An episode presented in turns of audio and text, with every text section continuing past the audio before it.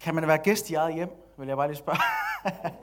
jeg, blev, jeg blev erklæret øh, jamen, som ikke længere i blandt os, og så videre, og så videre. Men jeg er her jo, og jeg føler mig stadigvæk hjemme, og jeg er glad for at være her. Og så er der heldigvis ikke længere til Aarhus end en lille bitte søndagsudflugt.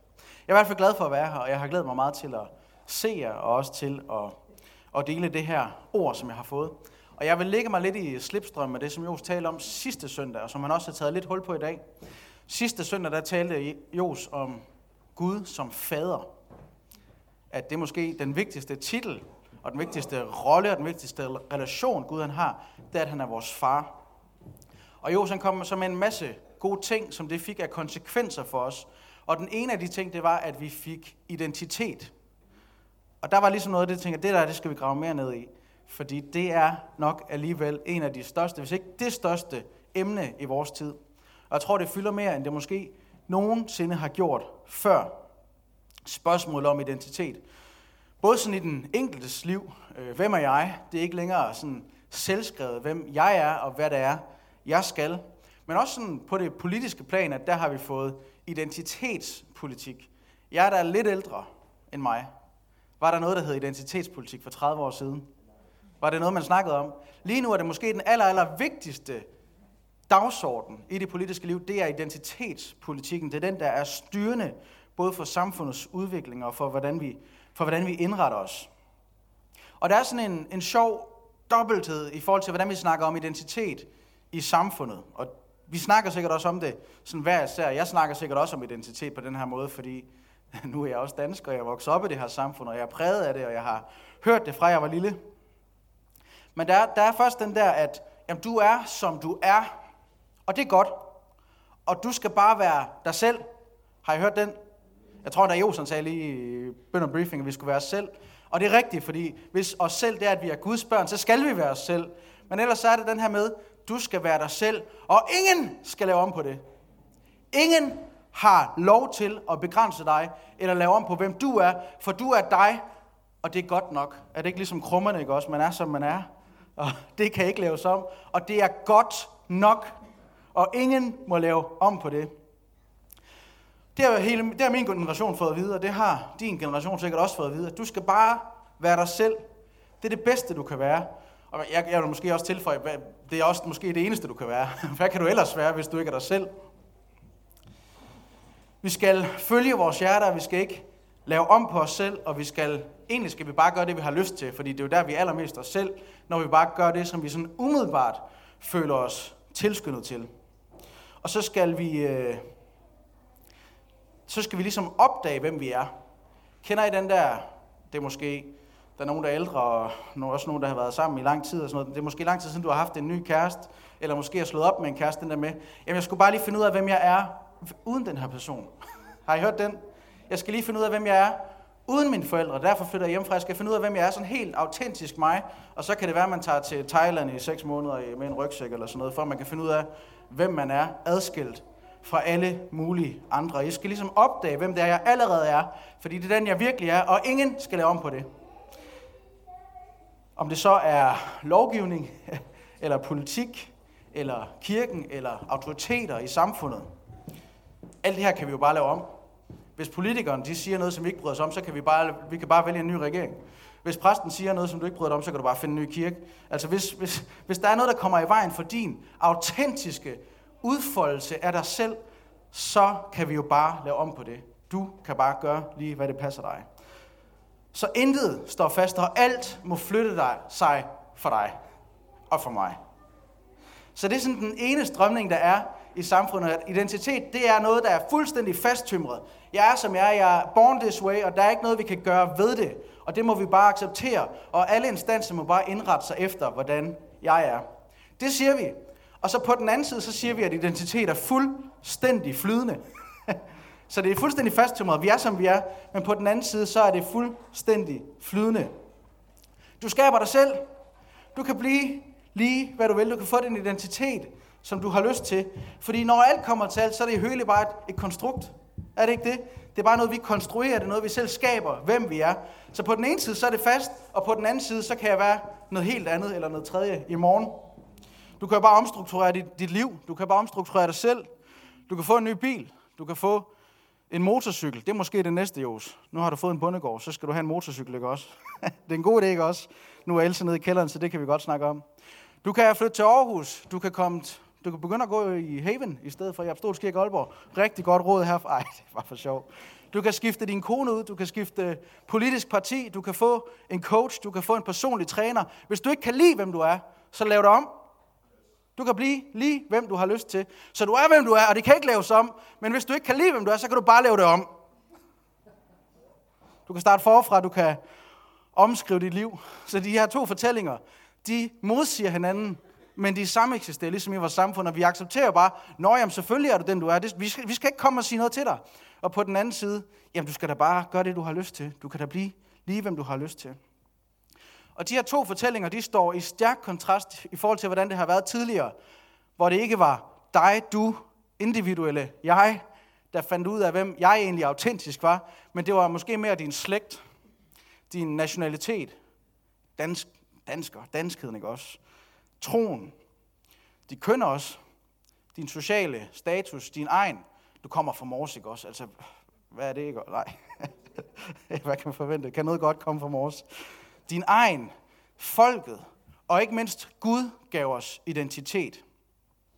Og det står, ikke, det, det står ligesom, det er ting, der er uden for os selv, som er med til at give os identitet. Ting, der er større end os selv, men de her to fortællinger, de her to strømninger, vi har i vores samfund, der er det dig, der er i centrum. Om det så er dig, der finder frem til, hvem du allerede er, eller om du skaber et nyt dig, så er det dig, der er kilden til, dit eget, til din egen identitet. Og hvis du er kilden til din egen identitet, så bliver din identitet og din succes, det bliver fuldstændig dit ansvar. Fedt ansvar. og vi kan slet ikke vi kan slet ikke lade være med at skabe en identitet, og jeg gør det konstant, og du gør det konstant, og du gør det konstant, og du gør det konstant, og du gør det konstant. Fordi identitet, det giver os nogle vigtige ting i livet. For det første, så giver det os mening. Når jeg forstår, hvem jeg er, så forstår jeg også, hvad min opgave er i livet. Hvad er min plads? Hvad er min opgave? Hvad er min rolle? Og hvad er meningen med, at jeg er her? Vi får simpelthen mening når vi får identitet. Og så giver identitet, det giver os også fællesskab. Det giver os kærlighed. Når jeg forstår, hvem jeg er, så forstår jeg også, hvor at jeg hører til. Og hvem jeg hænger sammen med, og hvor. Altså, hvem, jeg, hvem det er, jeg virkelig hænger sammen med. Hvem er det, som har den samme identitet som mig, som har den samme forståelse som mig. Hvem identificerer jeg mig med? Hvor er det, jeg er accepteret? Hvor er det, jeg kan opleve kærlighed?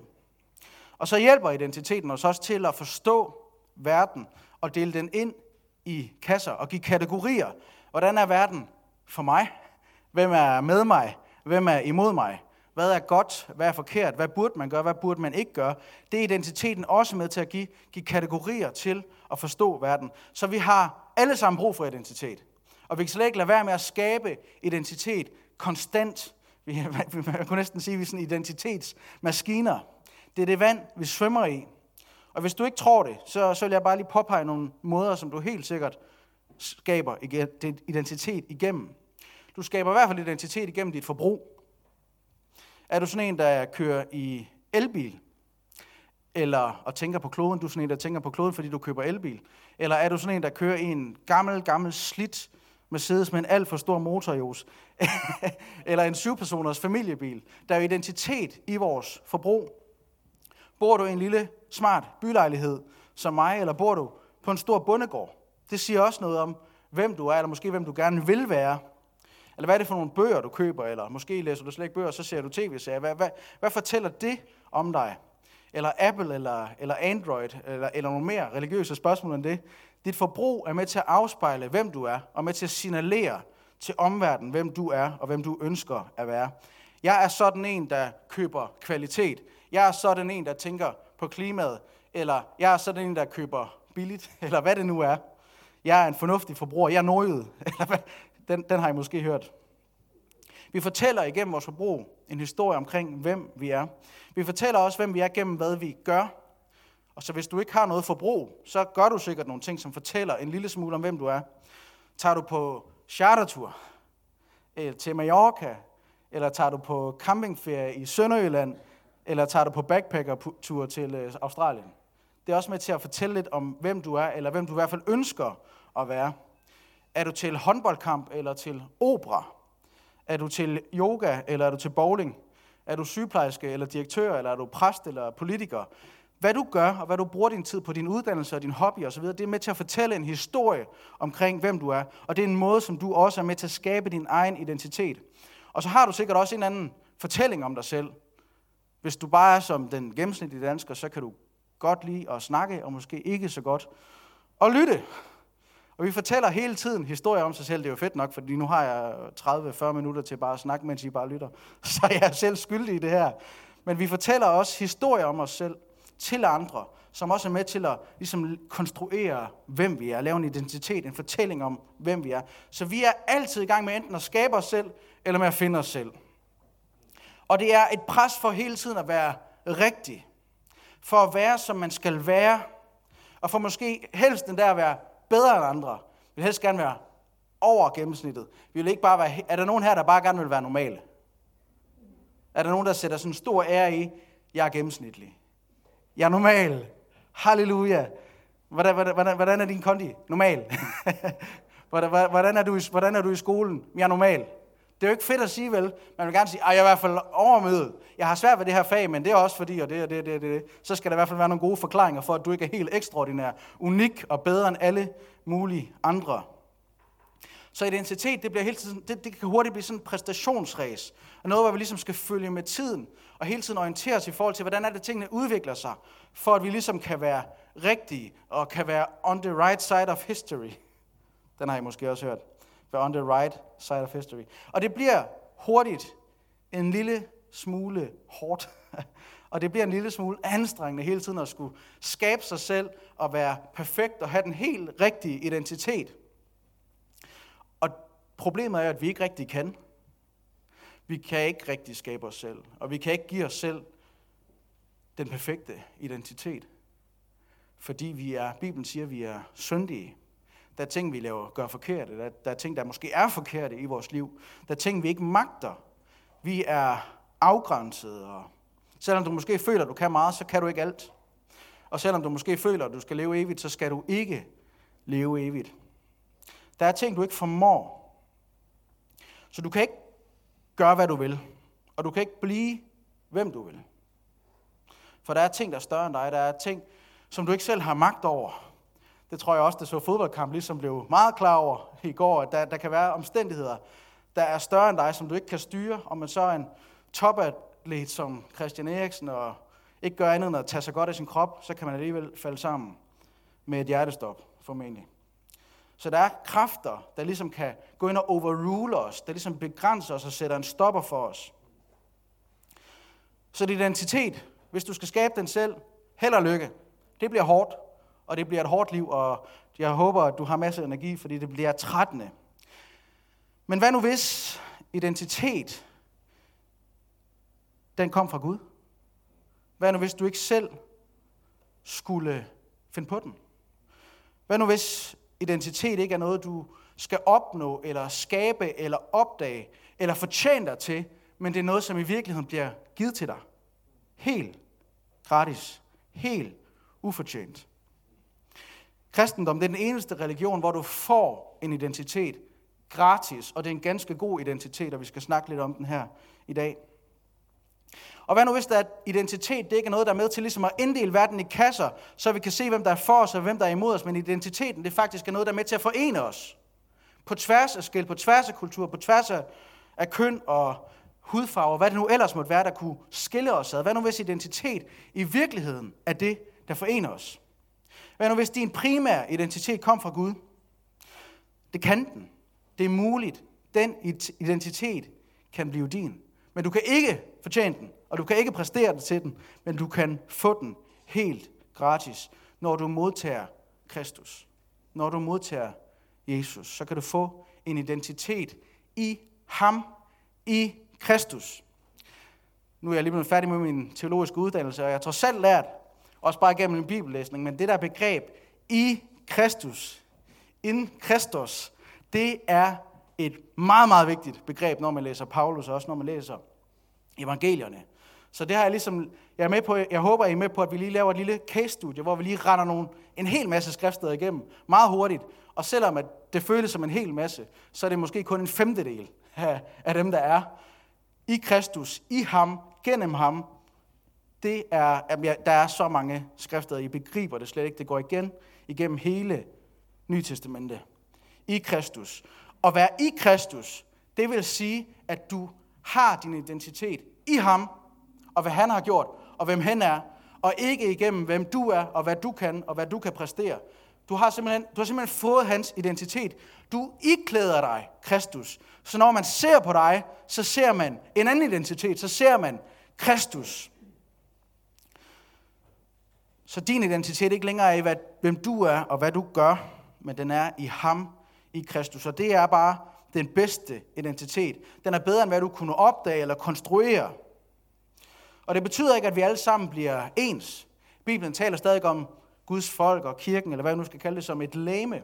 Så der er forskellighed, men der er stadigvæk enhed i Kristus. For at være i Kristus, det går forud for alt, og det skal være vores primære identitet. Jeg ved ikke, hvad din primære identitet er, men hvis den ikke er i Kristus, så vil jeg gerne udfordre dig i dag på, at den bliver i ham.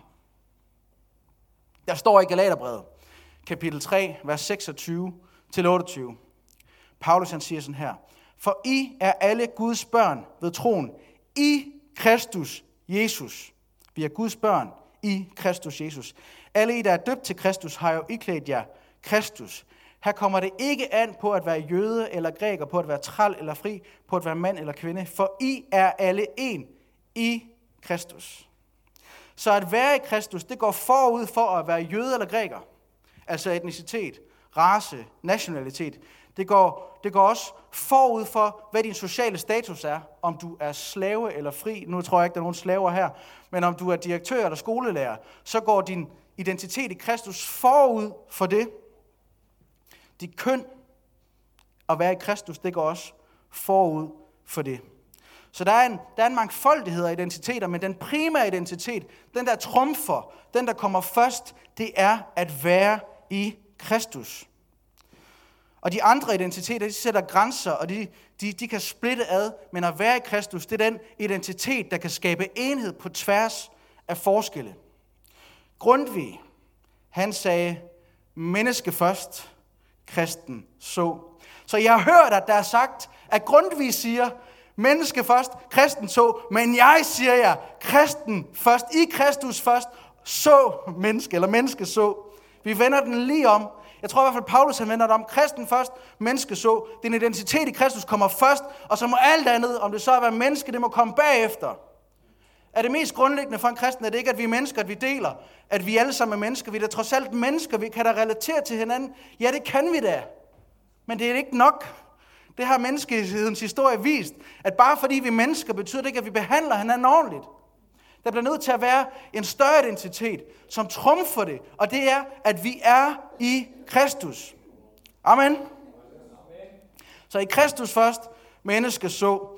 Så hvis nogen kommer med det der grundvisitat, så fyrer I bare lige Galaterbrevet i hovedet af dem, og så er den klaret, og så siger I, at ham der er præsten fra Haven, han er lidt gal, men han siger, at det er kristen først, eller i Kristus først, og menneske så. Så i troen, der får vi den nye identitet i Kristus, som vi symbolsk iklæder os i dåben. Og hvad følger der så med den her nye, fantastiske identitet? Og det er virkelig en fantastisk identitet. For det første, så får du en identitet, hvor du er fri og retfærdig. Det lyder dejligt, gør det ikke det? I Romerbrevet kapitel 8, vers 1-2, der står der, så er der nu ingen fordømmelse for dem, som er hvad? Som er i Kristus. Ingen fordømmelse.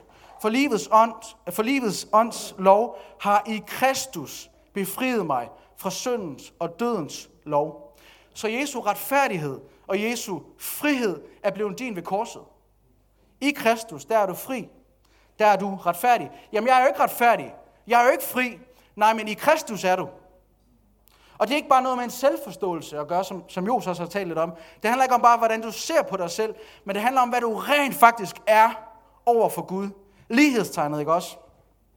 Så derfor står du ikke under dom, og du er ikke bundet. Det er ikke din identitet. Det er ikke, hvem du er. Så hver gang der er ting, der fordømmer dig, så stå på den identitet. Ikke på din egen identitet, men på den identitet, som du har i Kristus, som jo egentlig burde være din egen identitet og skal blive det.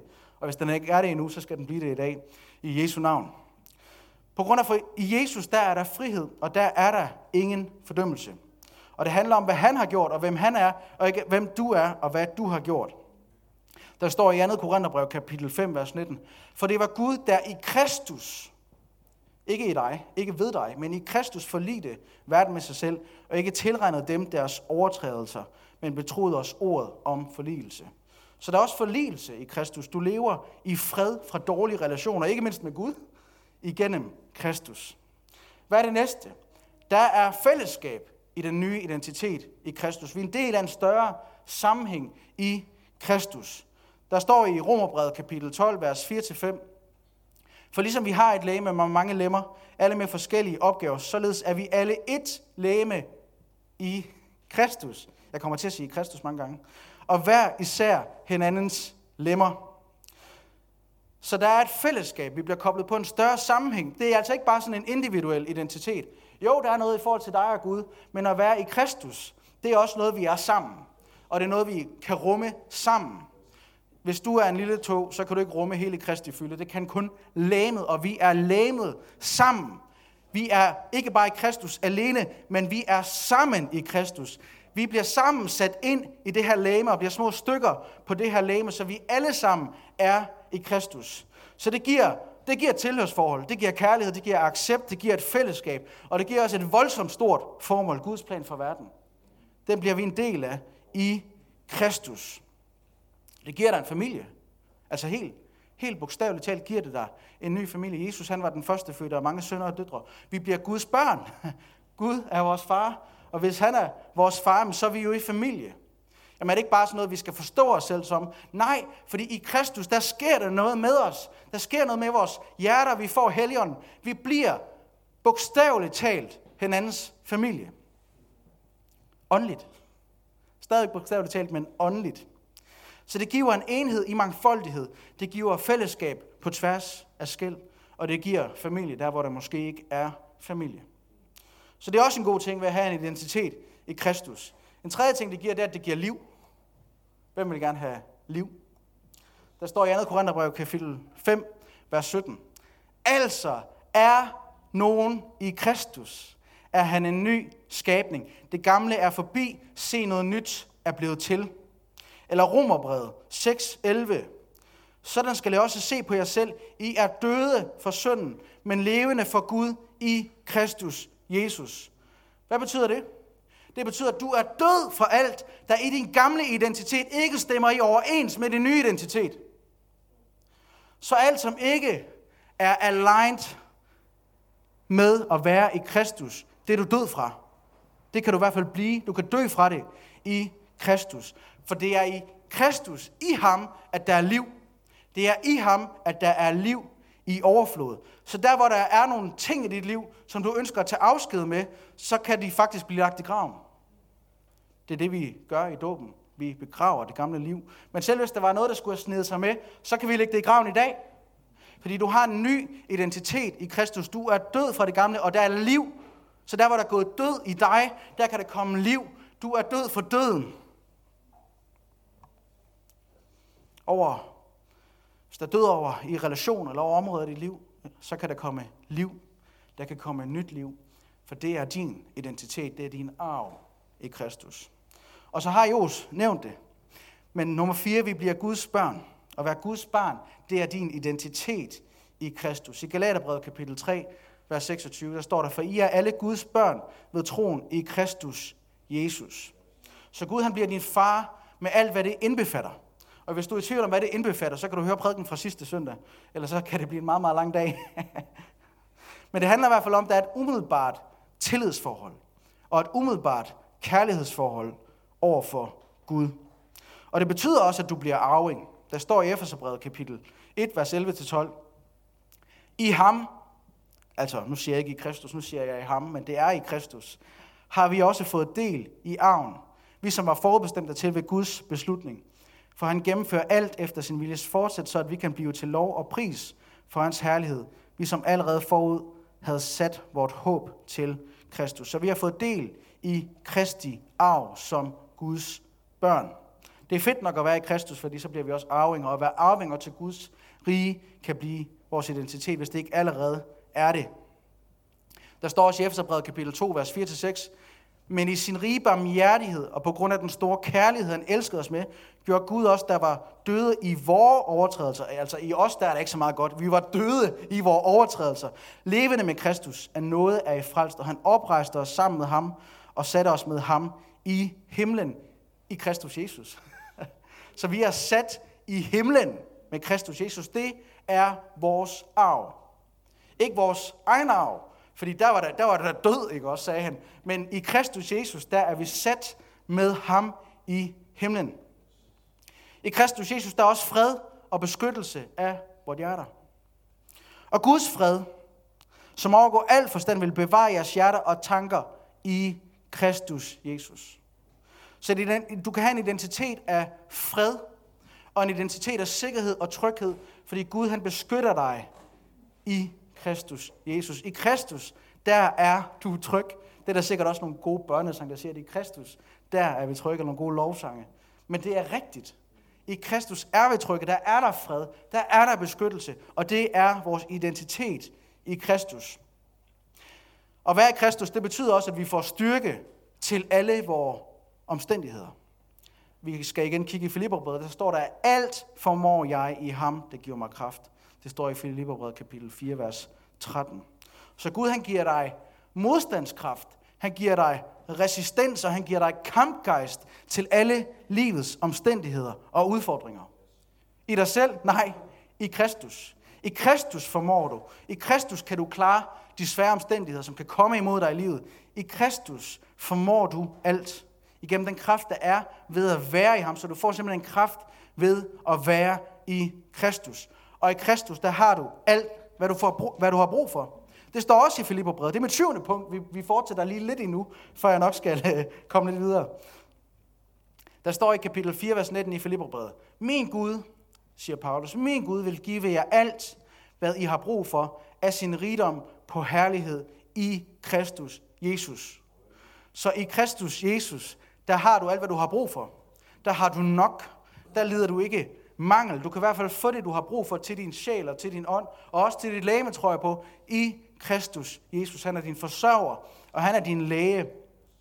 Det er ikke sikkert, at du altid selv kan være det, men det kan du have i ham, hvis du er i ham. Det kan blive din identitet. Og så er der også kundskab i Kristus, og det er der måske nogen, der er særlig glade for, at der er kundskab i Kristus Jesus. Det kunne være, at der var nogen, der var udfordret på det område. Der står i 1. Korintherbrev kapitel 1, vers 5-7. For i ham, i Kristus, er I blevet rige på al tale og på al kundskab, efter vidnesbyttet om Kristus er blevet grundfæstet hos jer. Så I ikke mangler nogen nådegaver, mens I venter på, at vor Herre Jesus Kristus skal åbenbares. Så i Kristus er vi blevet, at de i hvert fald i Korinth, der er de blevet rige på alt, på al tale og al kundskab. Så det vil sige, at i Kristus, der kan vi åbenbart få visdom. Vi kan få indsigt, vi kan få kundskab. Vi kan åbenbart også lære at tale, hvis man har svært ved det. Og det er der sikkert også nogle vidnesbyrd om. Jeg ved i hvert fald en fra København, der hedder Thomas, han stammede meget, og han har så åbenbart lært at tale, for han kan i hvert fald tale i dag. Han taler rigtig meget. Nå. Så i Kristus, der er der også kundskab. Der er tale, der er visdom. Det er også i Kristus ved Helligåndens virke i dit liv. Og her, det næste punkt, der tager jeg ikke lidt skriftet frem, der siger i Kristus. Men jeg ved, at vi også har det i Kristus. Vi har åndens frugter. Og det dækker alligevel ret meget, så listen bliver lidt kortere. I Galaterbrevet kapitel 5, vers 22, der står der, men åndens frugt er kærlighed, glæde, fred, tålmodighed, venlighed, godhed, trofasthed, mildhed og selvbeherskelse. Og jeg lover dig for, at dem får du ikke 100% i dig selv. Dem får du i Kristus. Og så, er der også, så kommer der også en helt lag af overnaturlige nådegaver, som vi også får i Kristus. Og det kan vi, have, det kan vi snakke om en anden gang, men vi får både vi får også gaver fra Gud i Kristus. Kærlighed, glæde, fred, tålmodighed, venlighed, godhed, trofasthed, mildhed og selvbeherskelse. Det vil jeg i hvert fald gerne have, for jeg har det ikke altid, men jeg tror på, at jeg kan få det, og jeg kan i hvert fald have det i Kristus. Det kan være min identitet i Kristus. Og så bare lige for lige at tage resten sådan i én sætning. Det tiende punkt. Alle Guds løfter Alle Guds løfter er dine i Kristus. Og hvis du skulle være i tvivl, så er der ret mange i den her bog. Der er mange Guds løfter. Der er mange ting, han siger om dig, om din identitet. Og de er dine i Kristus Jesus. Så listen den bliver ved og ved. Jeg kunne have haft 100 punkter, men nu har jeg bare taget 10, fordi det var, det var det, jeg lige kunne afgrænse mig til i dag. Men der står sådan her, i 2. Korintherbrev kapitel 1, vers 20. Alle Guds løfter har fået deres ja i ham. Alle. Ikke bare nogen. Alle Guds løfter har fået deres ja i ham. Derfor siger vi også med, med, ved ham, vort amen, Gud til ære. Så alle Guds løfter er blevet vores, på grund af, at du har fortjent det. Fordi du bare var awesome og kunne lave en god identitet og strikke dit liv perfekt sammen, så det hele passede og det hele flaskede sig. Nej, det blev dine i Kristus Jesus. Så din bibel er fyldt med de her løfter, og hvis du er nysgerrig på dem, så er det bare med at komme i gang med at læse.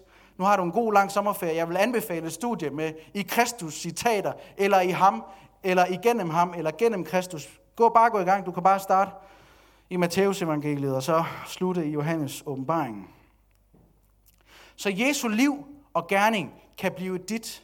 Det kan Jesu identitet, hvad han har gjort, hvem han er, hvad han kan, kan blive din i Jesus Kristus. Det er den eneste identitet, der fortæller dig, hvem du egentlig er. Er det ikke det, der, det er egentlig også lidt vildt?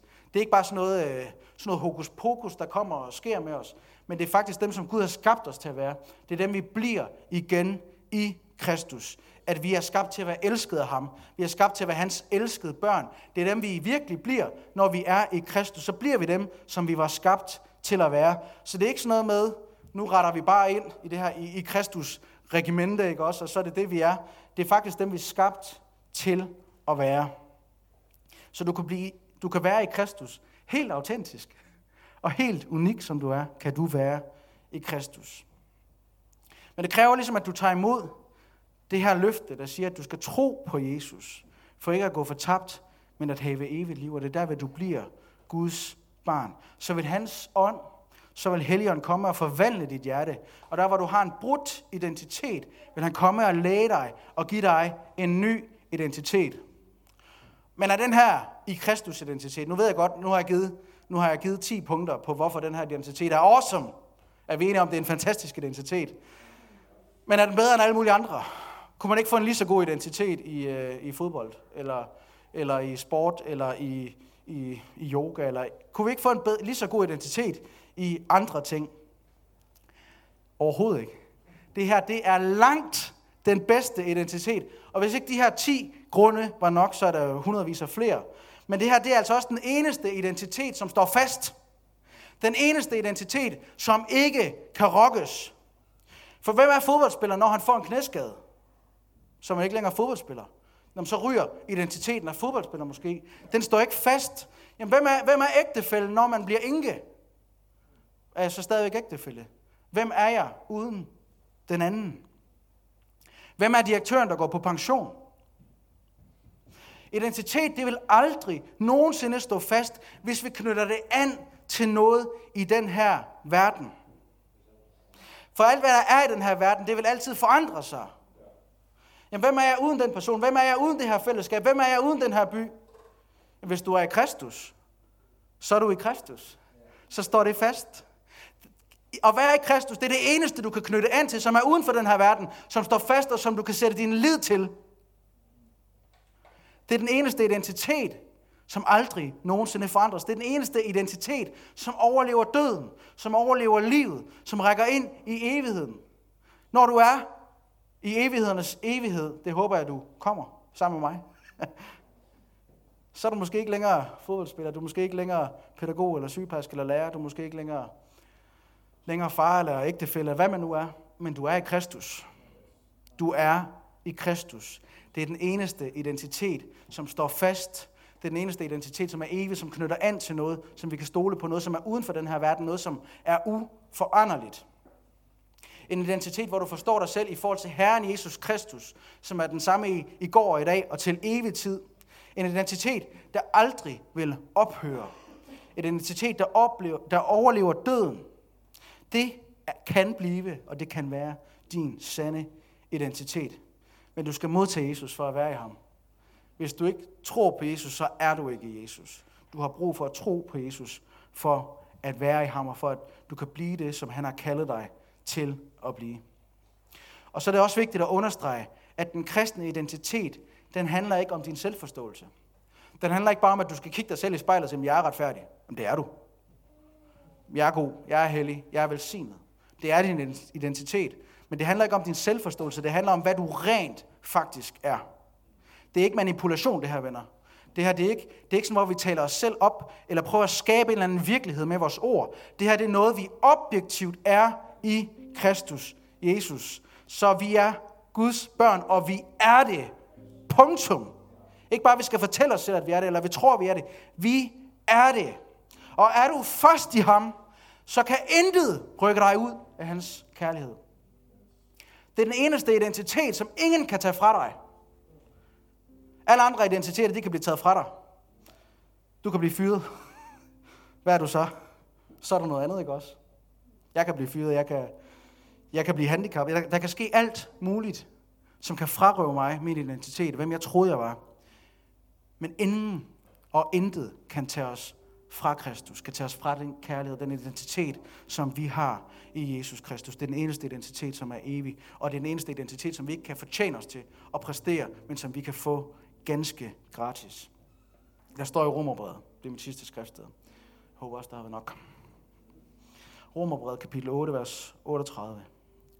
For jeg er vist på, at hverken død eller liv, eller engle eller magter, eller noget nuværende, eller noget kommende, eller kræfter, eller noget i det høje, eller i det dybe, eller nogen anden skabning kan skille os fra Guds kærlighed i Kristus Jesus, vor Herre. Når Paulus han siger, i det høje og det dybe, engle og verden, og det, det Paulus han prøver at sige, det er alt. Alt!